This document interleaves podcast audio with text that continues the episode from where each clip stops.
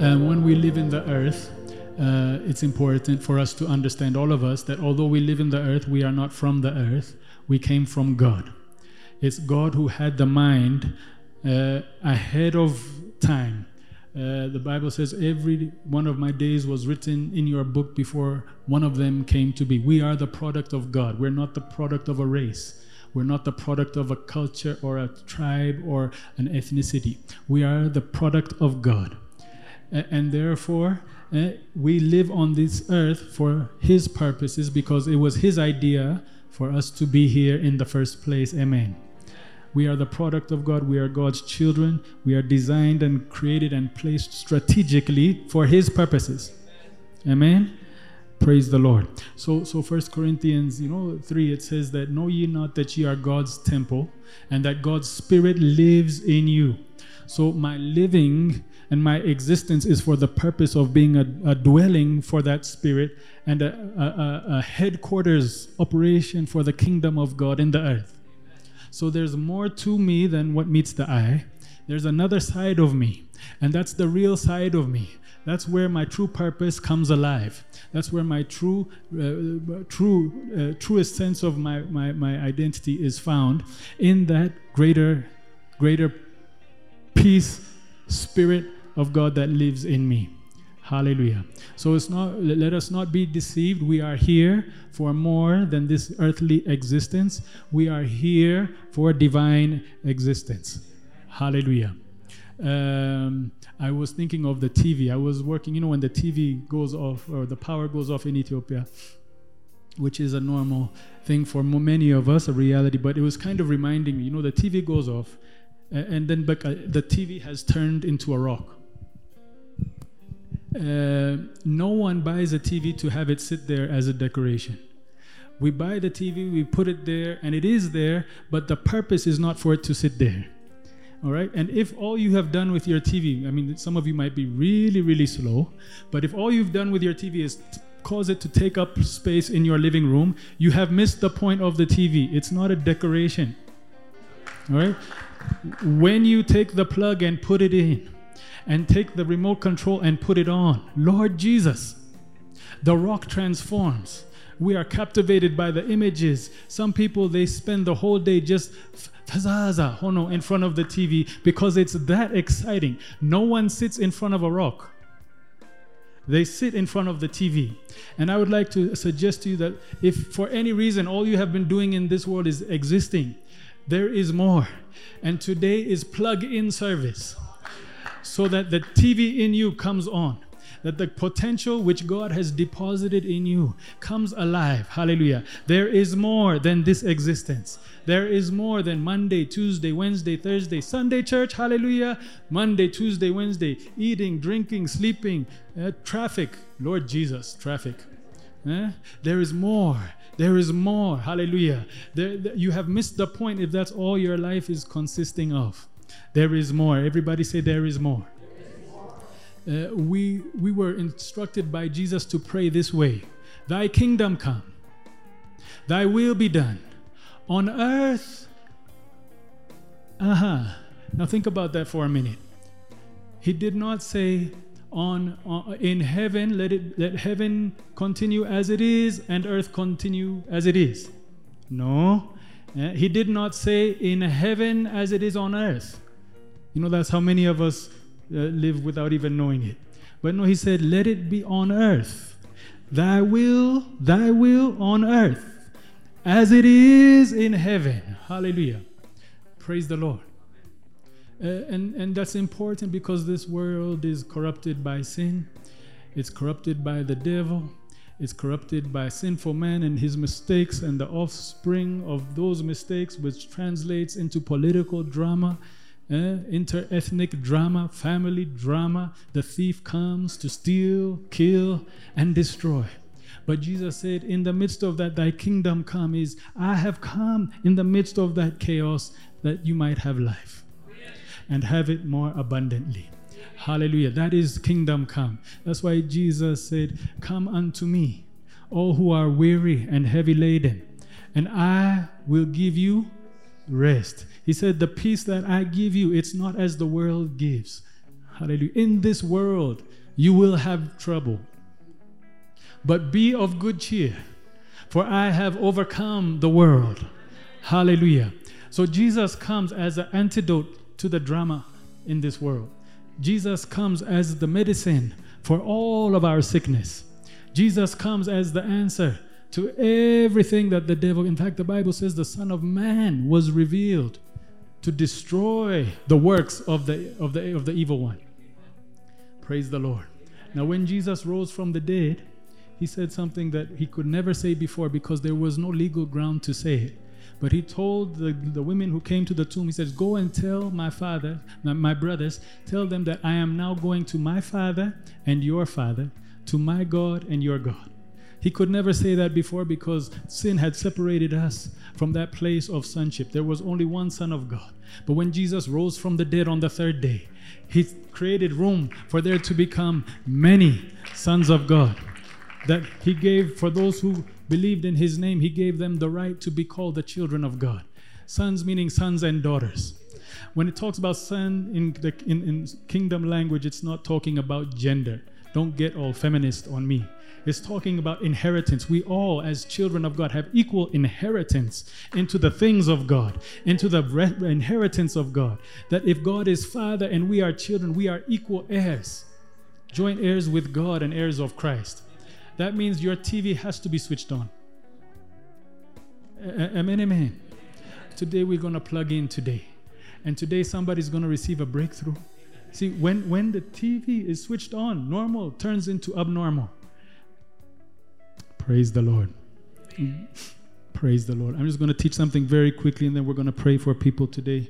And I want you to get your expectation up because I believe your trouble is in trouble today.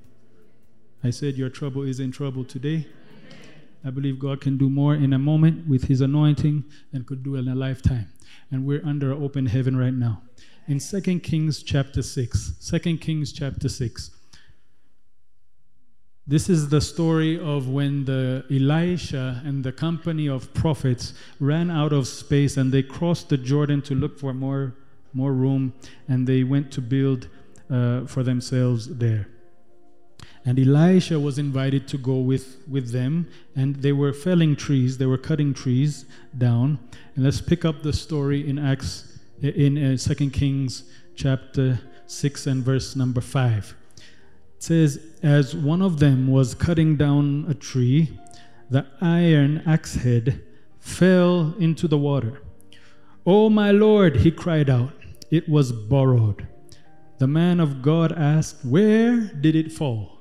When he showed him the place, Elisha cut a stick and threw it there and made the iron float.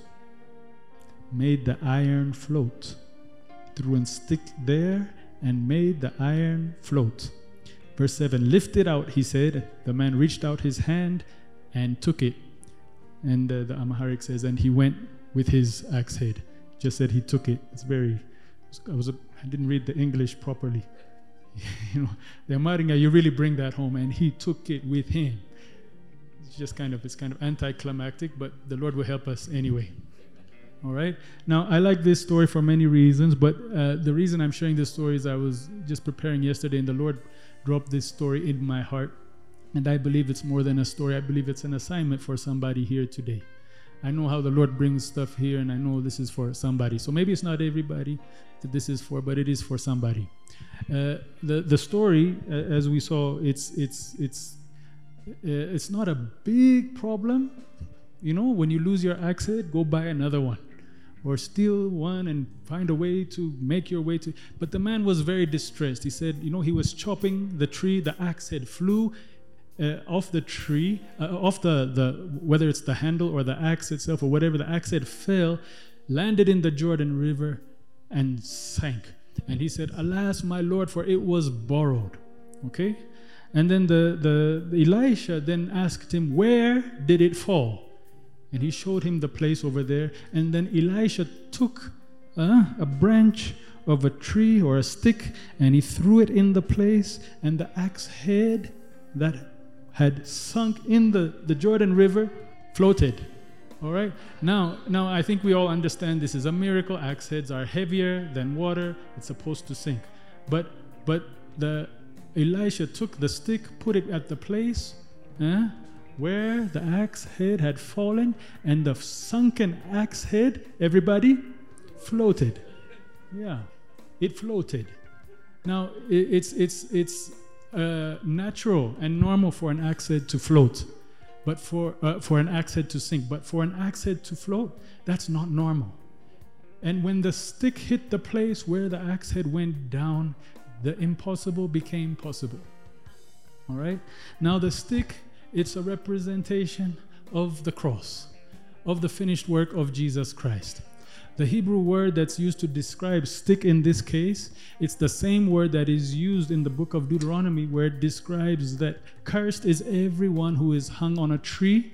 That word tree is the same word for stick. That's the, it's the same word in the Hebrew, it's different words in the English. And it's the same word for gallows when they were using the story of Haman, if you remember the story of Esther, and they prepared a gallows. He prepared a gallows to hang Mordecai, and he ended up getting hanged on it. That gallows is a place of hanging. And it's the same word in all of these different accounts, and it's the same stick word that is also used to describe stick in this case. And it's a, it's like a, a, a Christophany, an Old Testament picture of the work of Christ.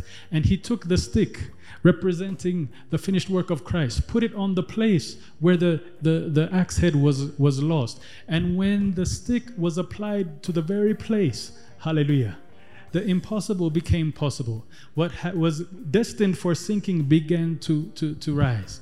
Hallelujah. And I felt that there is, there is an anointing here to go after the very same thing that Elisha was going after. It's funny, you know, if I was Elisha, I don't know. You know? Like the man said, Alas, my Lord, the axe head was borrowed.